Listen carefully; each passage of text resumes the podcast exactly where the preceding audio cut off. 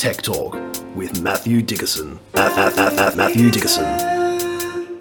Tech, tech, tech, tech talk. Tech, tech, tech, tech, tech, tech, tech talk. Sit back and relax. It's time to talk technology. Hello, scholars of the digital age. Put away your science fiction and gear up for some science fact with a tutor for the future, Mr. Matthew Dickerson. G'day, Matt. Yeah, g'day, James. How are you going this week? Very, very good. Yeah. Now, I know it's a bit scary, but we do actually have an influence on some people out there. And, and believe it or not, we suggest things and they actually go and do some things that we What? suggest. I know. That's great. That's great news. So we talked about it a few weeks ago that we were concerned, or some people were concerned about their phones possibly listening in on their conversations. Oh, yeah, I remember this. Yeah, yeah. Oh, Yeah. I've got something to add to that too. But anyway, you've got something. Well, yeah, I, I gave people the experiment or the, the idea of, of doing the test where they sit their phone around, they make sure they don't go and physically search on the web, don't go and type in some search term, but talk about it around their phone. And the topic that I picked in particular was wedding dresses. I've got no weddings in my lives at the moment, and I couldn't see any reason why I would go onto my computer and search for a wedding dress. So I, I did that, and I had a few people basically go down that same path. So I had a bit of feedback come in now, and actually also based on some of my own experimentation. And at this stage, we're a bit concerned because Google were in a little bit of trouble for doing some things they said they weren't doing at the time. But at this stage, I can find no evidence just from the experimentation that's been done in a very small sample space, no evidence whatsoever of anything listening in on my conversations and then Yeah, giving me some search terms. Okay, yeah. Well, I mean, the jury's going to be out on that because we tried that at my place. Okay. And yeah, no, no weddings happening uh, around us as well. But but here's me with my original ideas. You know, we talked about wedding dresses. Um, and um, and lo and behold, we got a little bit. Uh, well, my wife did at least got a little bit of wedding dress stuff. I know. But but I need to qualify that, Matt, because. She does do searches, internet searches for dresses, full stop. So maybe there might have been a link there, but you know, this is like the basis of superstition.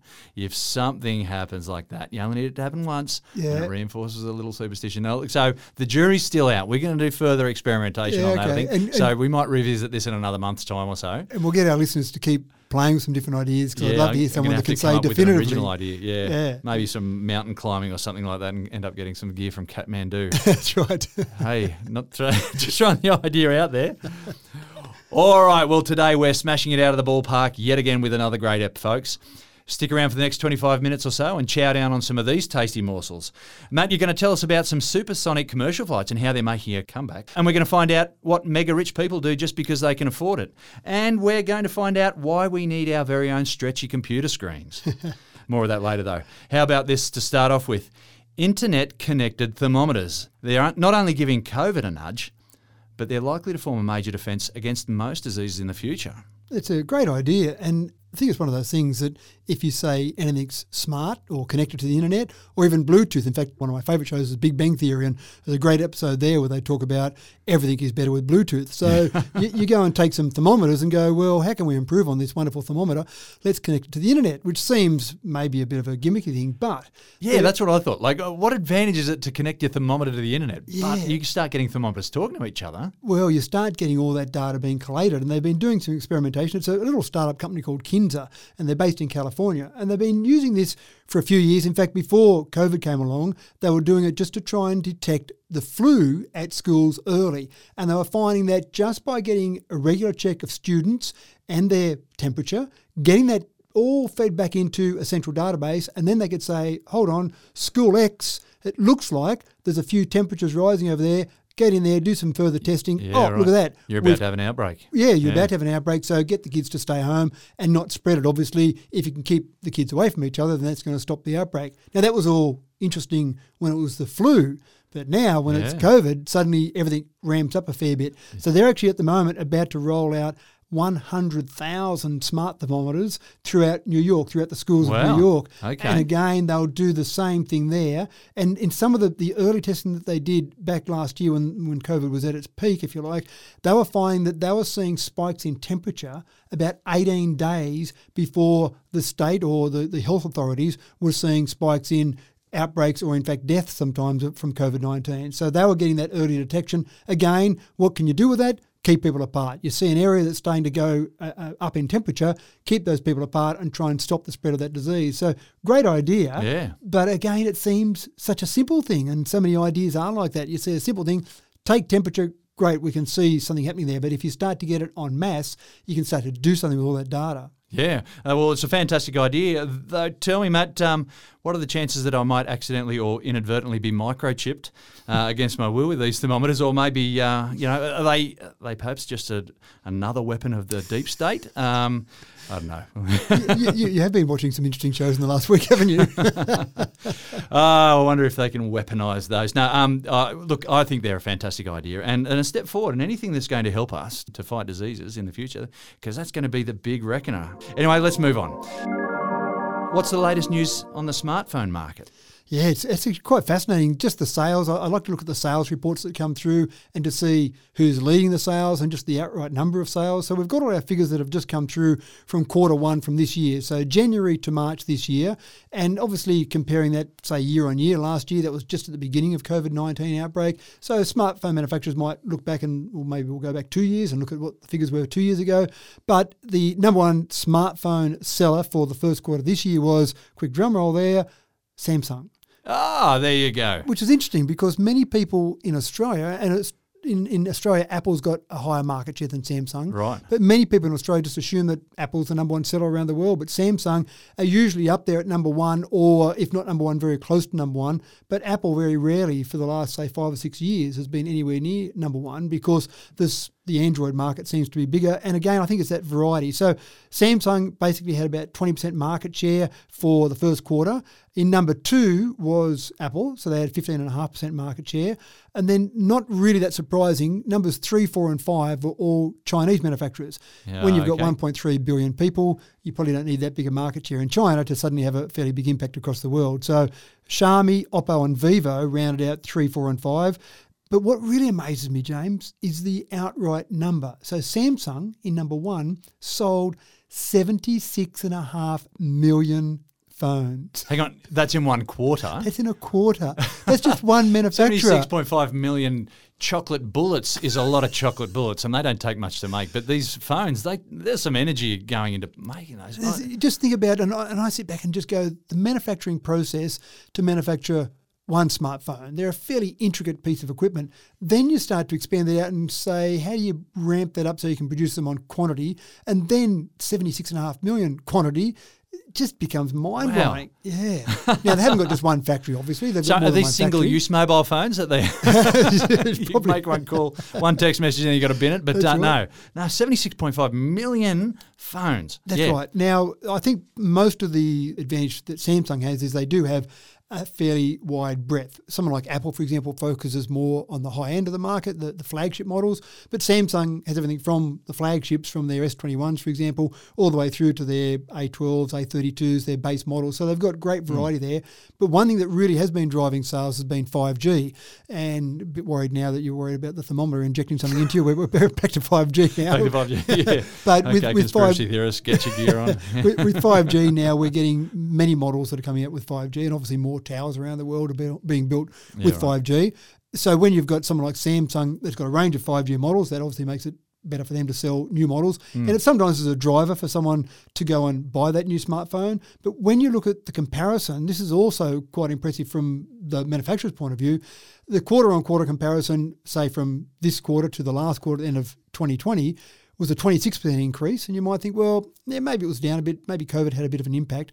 But when you compare this quarter to the same quarter last year, so again, probably not really being impacted by COVID, it was just the mm-hmm. beginning of COVID, they had a 22% increase from the first quarter this year to the first quarter last year. They're going 22%. gangbusters. Yeah, that's right. And that's overall smartphone sales, not just Samsung.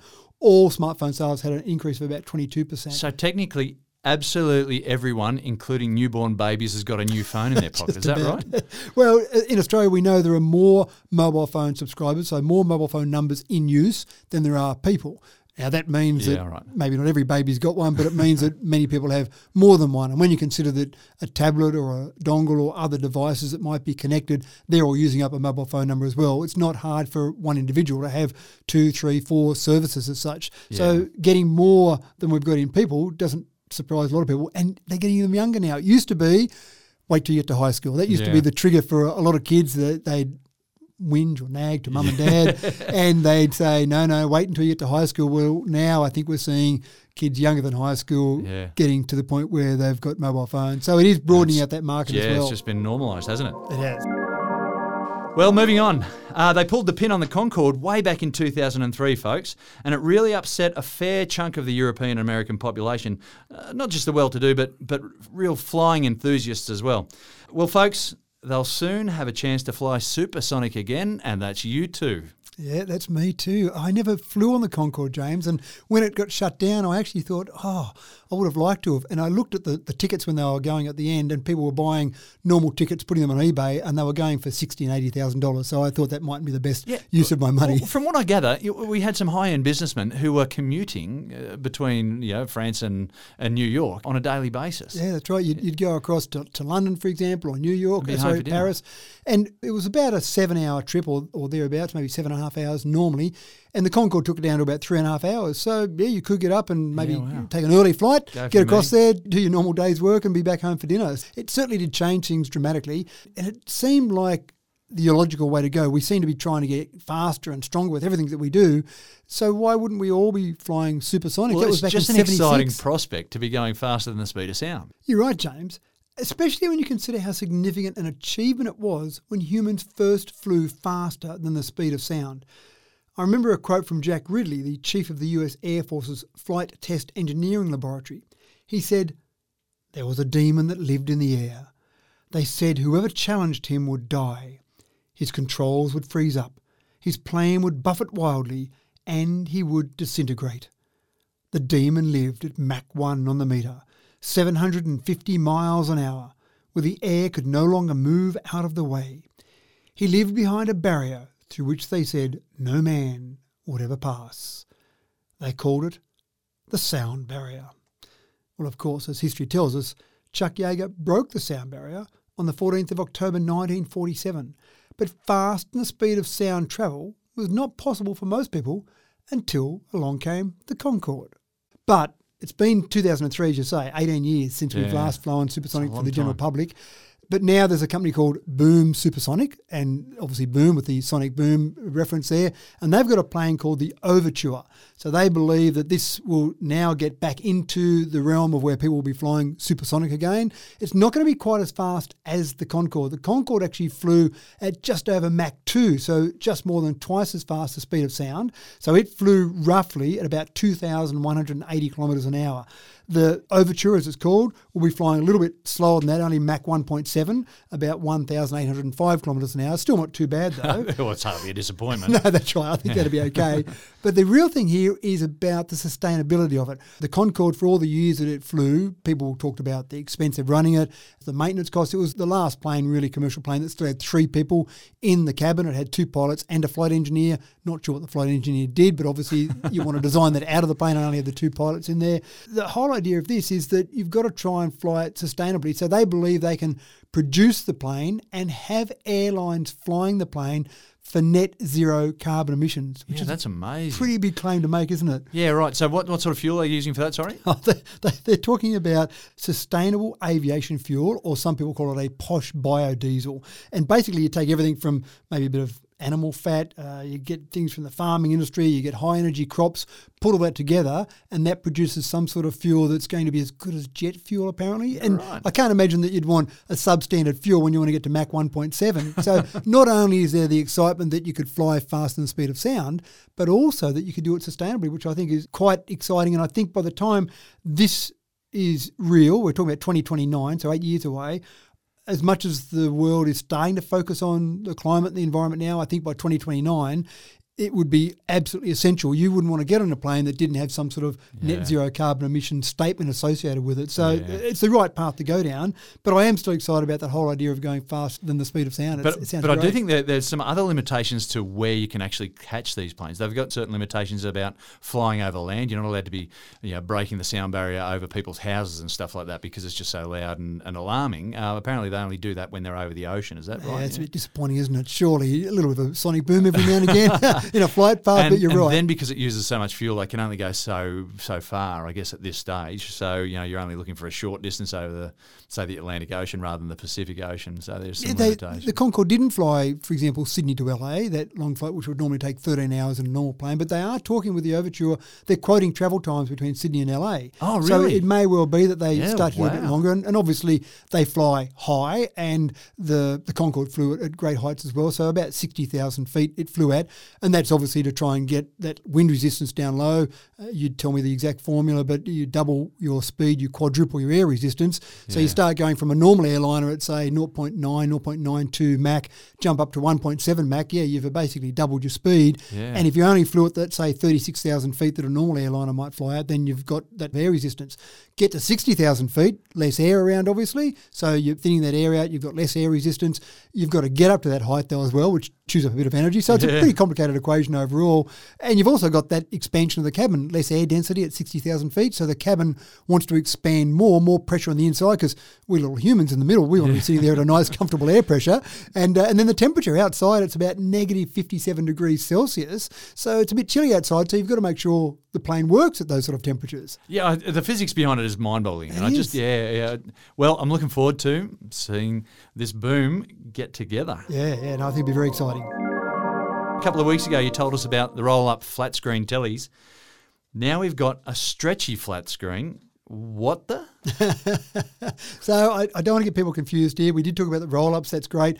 And this stretchable OLED that Samsung's come out with doesn't mean you can go into the store and buy a 40-inch screen, get home and put it on your wall and then stretch it out. Spread it out over the whole wall. What they've done is they've basically taken a, an LED screen, a, a- not a normal TV screen, a very basic LED screen, and then they've put some elastomers between the actual LED components so that this can stretch out. The main thing they're working on here is the wearables market. It's a huge exploding market with wearables. People are wearing their, their watches, their Fitbits, all those type Oh yeah, of things particularly with athletes and things. Yeah. athletes, that's right, and people with an ongoing illness that they want to monitor. Oh, yeah. Having any of that monitoring on there with those wearables makes sense. But if you had something that was like a band aid, for example, that you could stick on, make it thinner, obviously you might want to use some of your energy in the body to power it, or it might be a very low power, so a very small battery that it might need.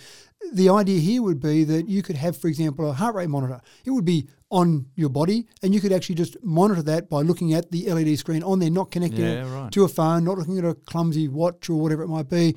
I don't know all the things they can test with it. One of the things I thought would be great would be the ongoing testing of blood pressure. I'm just not sure how they'd get to the point of checking blood pressure. I mean, heart rate's fairly easy to check Mm. Yeah, now. yeah, but blood pressure is next level. Yeah. Yeah, I don't know how they do that, but we're we're at the point now we're doing ECGs with our watches. But the idea here is again, get this device. You walk into the doctor. Hey doc, I'm worried about whatever, Hmm. and he says sure, and he pulls out a little patch, sticks it on, and that would be the LED screen built into the actual measuring or monitoring Yeah, because device right now, as well. if you need a heart rate monitor, you've got this satchel you've got to wear on your, and you're strapped in, you've got the wires hanging off you and whatnot. yeah, Yeah, how inconvenient is that? But I'm interested in this blood pressure, if they can solve that, because the sphygmomanometer makers of the world are probably getting a little bit nervous. you did well with the pronunciation. Lots of practice as a science teacher, yeah.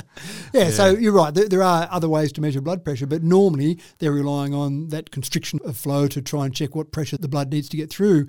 How you do that with a little stick on thing, I'm not sure. Yeah. But there's other things I'm sure that people could monitor. And again, once you've got the technology with so many of these things, the technologists come up with the technology and then they leave for someone else to come up with the application for it. Hmm. So at this stage, Samsung said, hey, we've got a stretchable OLED. What do you want to do with it now? And then other people will come up with some of those concepts. I can imagine people wearing their mobile phones on their forearm or whatever now, and you know, yeah. Well, Why we've would you talked carry about- a bulky mo- mobile phone in your handbag or putting it in your pocket. You know, That's right. Just just put your glove on, put your sleeve on, maybe, and that's your mobile phone built in. Maybe it's using the, the heat difference between your body and the outside air to generate enough power for it. Who knows? Let's go forward 50 years, James, and see exactly what people are doing. Ah, the prophecies of the future. This is amazing. Retro gamers are going to get behind me on this next story. Now, in the early 80s, I worked so hard to hone my skills on Space Invaders and Centipede, so that if our planet was to be invaded by large pixelated aliens, then my talent would come right into the fore. I would be a very needed commodity. Well, it never happened, or at least it didn't happen yet. But there's some great news, Matt. Atari is on the comeback. Is that right? That is right. And I was right beside you, James. If we were ever invaded by a bunch of asteroids, I reckon I could explode them all with my little Yeah. triangle that I could move All around the screen. Wasted hours that mum and dad said. Um, they weren't wasted one little bit. Absolutely not. Once the invasion happens, we're just going to wait for that to happen. But Atari is a big name in gaming consoles, or it was a big name. 25 years since they've released a gaming console. 25 years. And I think it's fair to say gaming Oh, consoles. am old. You're obviously playing when you're two or three, James. but obviously, with Atari, it's a name well known. But gaming consoles have changed now, and it's obviously the whole market is really at the forefront. We've got PlayStation 5, Microsoft Xbox Series X, they're the, the big two. And it's all about the games that have been built for those particular platforms. And so Atari came along and said, we're going to release a new gaming console, but they're so far behind now mm. with the games because it's no good if you've got a great console. You can have the best console in the world. Mm. If there's no games to play on it, if there's not the equivalent of the Space Invaders or yeah, if you're going to send out Space Invaders again, yeah, we've, we've done that. maybe with some better graphics, maybe. But yeah, no, maybe we, the, the gameplay's become a little bit more advanced now. Yeah. So what they've done with this particular Atari is they've said essentially it's a computer. So it's called a gaming console, but in essence, there's so many games now you can play that are online games. There's so many sites that are set up specifically for online gameplay. This is when I say just, it's just a computer, but it's a computer that's built specifically for gameplay. Expensive for a console or cheap for a PC. It's about eight hundred and fifty dollars in Australian Yeah, right, dollars. okay. So that, that's a bit dear, about hundred dollars dearer than say the PlayStation or Xbox. But for a gaming computer, you can easily pay four or five grand for a gaming Yeah, computer. sure. So they've kind of taken a bit of a, a halfway bet there. We'll, we'll make it so that it's appealing to everyone. It's just like a PC that you plug into your TV and play in that particular way. And that means lots of games can be played on it, but they won't have that market advantage by saying only on this Atari console, the same way that PlayStation and Xbox often have exclusive games to their platform. That's really the driver. If you talk to anyone that buys the Xbox or the PlayStation, you'll say, Why did you buy that one?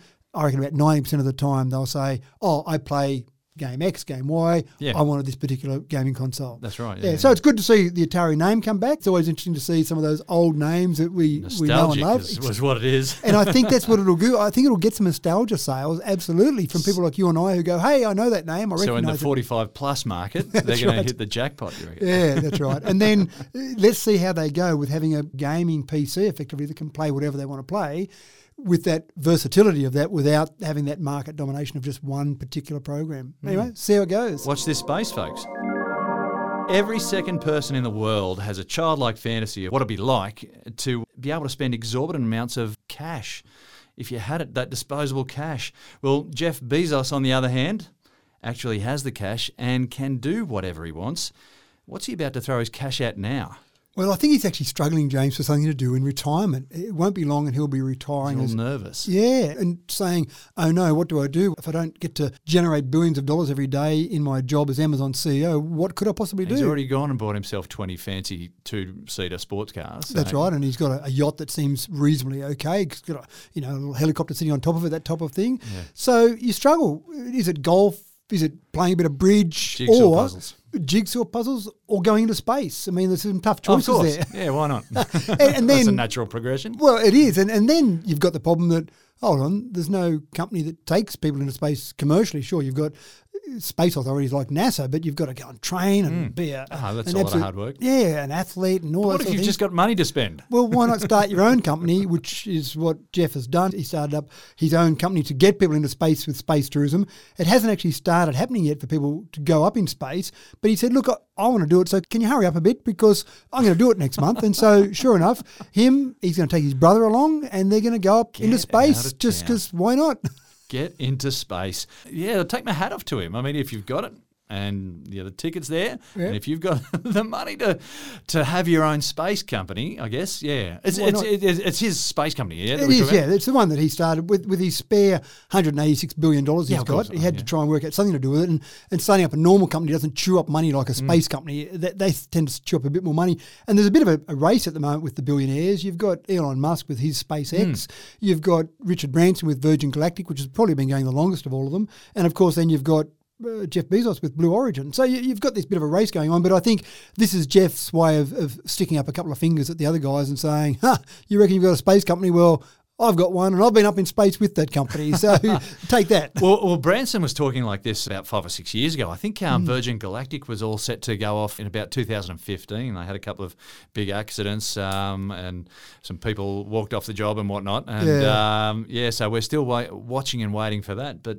I think the concept is still right. They've just got to get the technology right. And, and obviously, Jeff's saying, I'm backing this. I'm taking my brother up there. I hope he likes his brother. I assume he does. I'm taking my brother up there with me. And so he's got to be pretty confident that it's all going to work okay. But obviously, they feel like there is a huge market there for space tourism. And, and they're not going to be cheap tickets. Forget about the price I might have had to pay for a, a Concorde, an eBay ticket for Concorde. The prices for space tourism will be in the hundreds of thousands, if not in the millions of dollars, for a normal ticket for you to go up and spend a bit of time just playing around in space. now I gather that it's only a 10 or 15 minute flight as well. I, that I can't imagine it's very long. I'm, I'm not sure this particular one, hmm. but we can. There is hope for us, James, because we can get on this flight. They do lotto. Believe it or a not, lucky dip. Almost, they've got a, a little auction, so Oh, right. it's not a lucky dip. But Oh, at, the, okay. at the moment, the, the flight's going to go on 20th of July, so that's the anniversary, of course, when Apollo 11 went up and, and had some men running around on the moon. But on the 20th of July, that gives us a fair bit of time left to get the auction going and, and go and do a bit of fundraising, maybe a few cake stalls, that sort of thing, to raise some money. At the moment, the bidding is at US 2.8 million. And I'm a bit surprised by that. I actually thought it might be higher. My, Right. my guess, if I had to pick a number, I think this one ticket to hang around with Mark and Jeff ducking up into space will easily get up to about $30 million in that auction. Maybe a it'll blow that cake away. you've got to sell. It's a few cakes Probably got to start up your own cake empire to, in the next in the next few weeks, you know. Oh, you've got to get cooking. Yeah, Right. So anyway, after that's successful, the good part will be that I'm sure Elon will want to go up there. I'm sure Mm. Richard will want to go up there. They'll all be doing it, and then ticket prices will come down. They might only be hundred thousand dollars at some stage in the Mm. near future. Yeah, right in our grass. That's right. It's that time again. It's time for the latest mail on internet scams. Matt, Australians would like to regard themselves as pretty savvy, but the figures say otherwise. And the COVID landscape provided a happy hunting ground for scammers, am I right? It did. The ACCC, the Australian Competition and Consumer Commission, has just released a report where they've given the dollar figure. We all hear about scams. We maybe know some friends that have been scammed. It might be 50 bucks here, it might be a bit annoying there. But in totality across this nation for the last year, $851 million was lost Oh my God. In what was known. Wow. That's all that was reported. Many people that get scammed out of a small amount of money don't worry about Just it because up. it's embarrassing. Yeah, it Uh, and they shouldn't be embarrassed. I had someone tell me the other day they were so embarrassed because they got scammed. I said, don't be embarrassed. You've got some people that are not very nice people who are using some very clever tools and working very hard to try and relieve you of $20. Yeah, you're right, and that's uh, that's right. So the, the the smoke and mirrors that they use are very very clever, but nevertheless, if you've been scammed, I think yeah, you, you just It's Yeah. annoying, it's frustrating, and- and, Frustrating, it's sometimes it- it is embarrassing, between- although yeah. it shouldn't be. But yeah, that you're right. It shouldn't be It embarrassing. shouldn't be. When you start to break it down, investment scams cost $328 million. And investment scams are typically when the investment's too good to be true.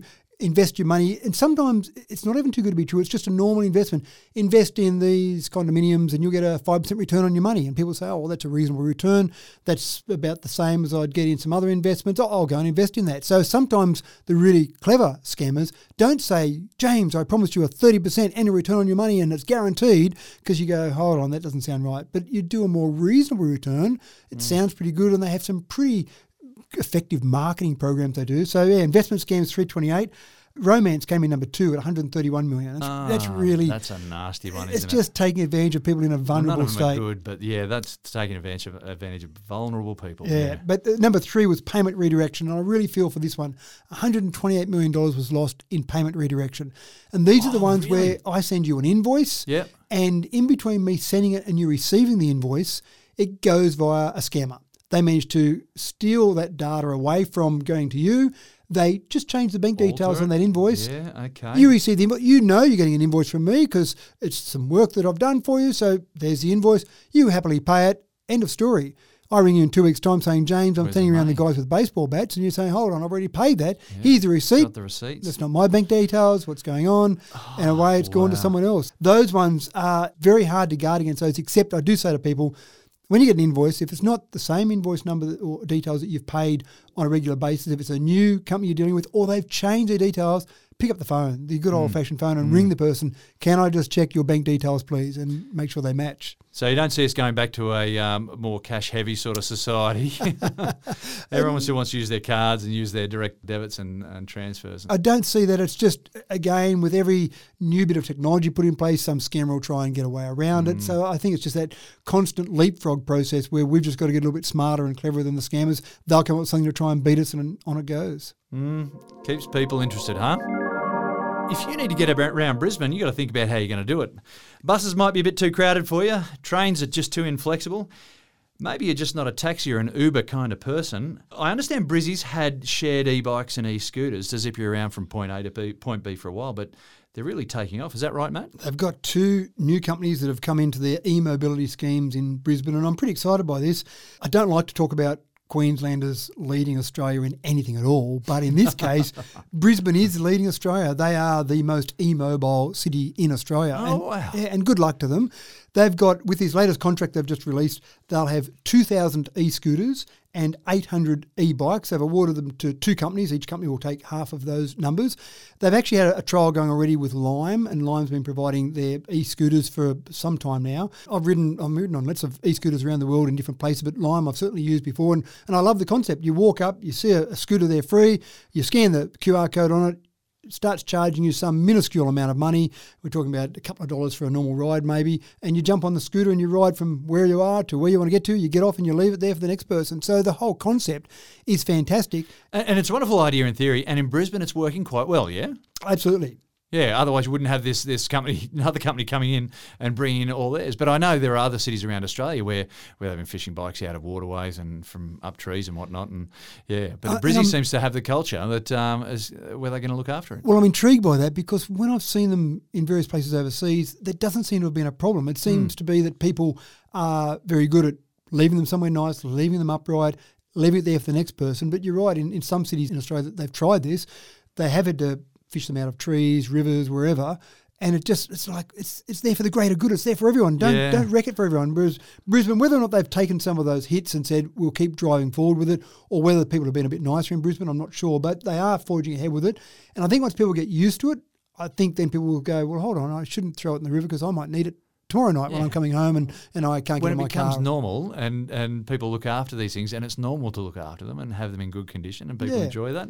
these two particular companies, Beam and Neuron, that won the contracts in Brisbane, they had some nice little bits of technology in them that Brisbane Council that was awarding the contract was impressed with.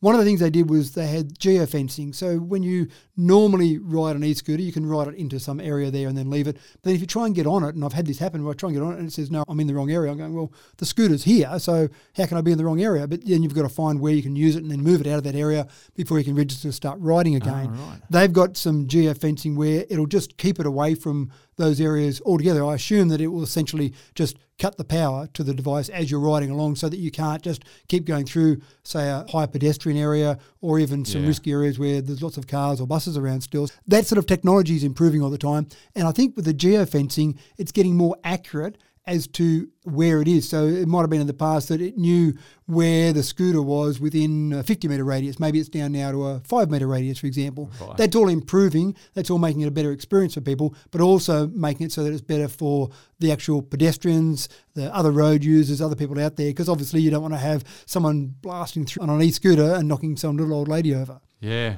Well, yeah, that's another really interesting thing, and I, I wonder if it'll sort of take off in rural areas, the the larger rural centres. I, I look forward to seeing a little bit more on that too. Yeah, I'd love to see it. I'd love to see it in rural areas. Zoom meetings, they're the true gift from the COVID era. like them or not, they're now a thing. And Zoom have taken the hint and developed a spoonful of sugar to help this medicine go down. Now, how are the good people of Zoom helping us through the online meeting fatigue there, Matt? Well, one of the things with the Zoom meeting, obviously, is you sit around and you, you have your Zoom meeting, and then afterwards you go back and keep doing whatever you were doing. But at some point during that, there's probably some action points, some things that you should do from that meeting. And then oh, I'm sure I was meant to do something from that meeting. What was it again? Oh, I'll go back and look at the recording of the meeting or ask someone else in the meeting. And it's all a bit clumsy. And so maybe by the next Zoom meeting, people haven't done what they were meant to do. So now you've got the ability to have an automated transcript. Right? So all those words that we spoke in the meeting, all the things that happened in that meeting, there's your transcript, and you can go back and follow up. Oh, there you go. That's right. I remember there. I've got to go and find the widgets for the next meeting. I'll go and get that done. But more importantly than that, I like the idea of saying, well, you know what? I probably don't need to do much input in this meeting. It just needs to be a listening meeting for me.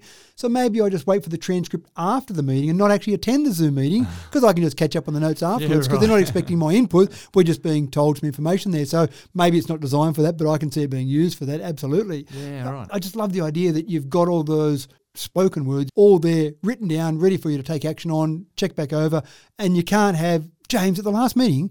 We said, well, no, let's just check the transcript. We'll just go and have a look yeah, there. right. Settle those disputes straight Yeah, away. that's right. I'm actually keen, James, to go a step further than this. I actually like the idea of having a transcript life. So as we walk around through life, we're just constantly recording everything, and we've got a transcript. And so your that life has been journaled automatically. that's right, because there's so many times I go, look, I'm sure last week, James, we said we do this. And, no, I don't remember that. No, look, I'm sure I remember that. And of course, memories are fallible, and we can implant memories, and we can remember different things in different ways depending on our Mm. Perception. everything, yeah, but when it's all absolutely. written down- when it was just if it was totally journaled, I just I'll just pull that out, James, and see what we said last week, and there it is. There's the written word, as according to my transcript device, anyway. So, so that would be fantastic. But that's the next stage. At this stage, it's only just Zoom meetings can be totally automated for a transcript. Well, I wonder, folks, if that has cured you of distaste for Zoom meetings or whatnot, or or maybe it's made you excited about them.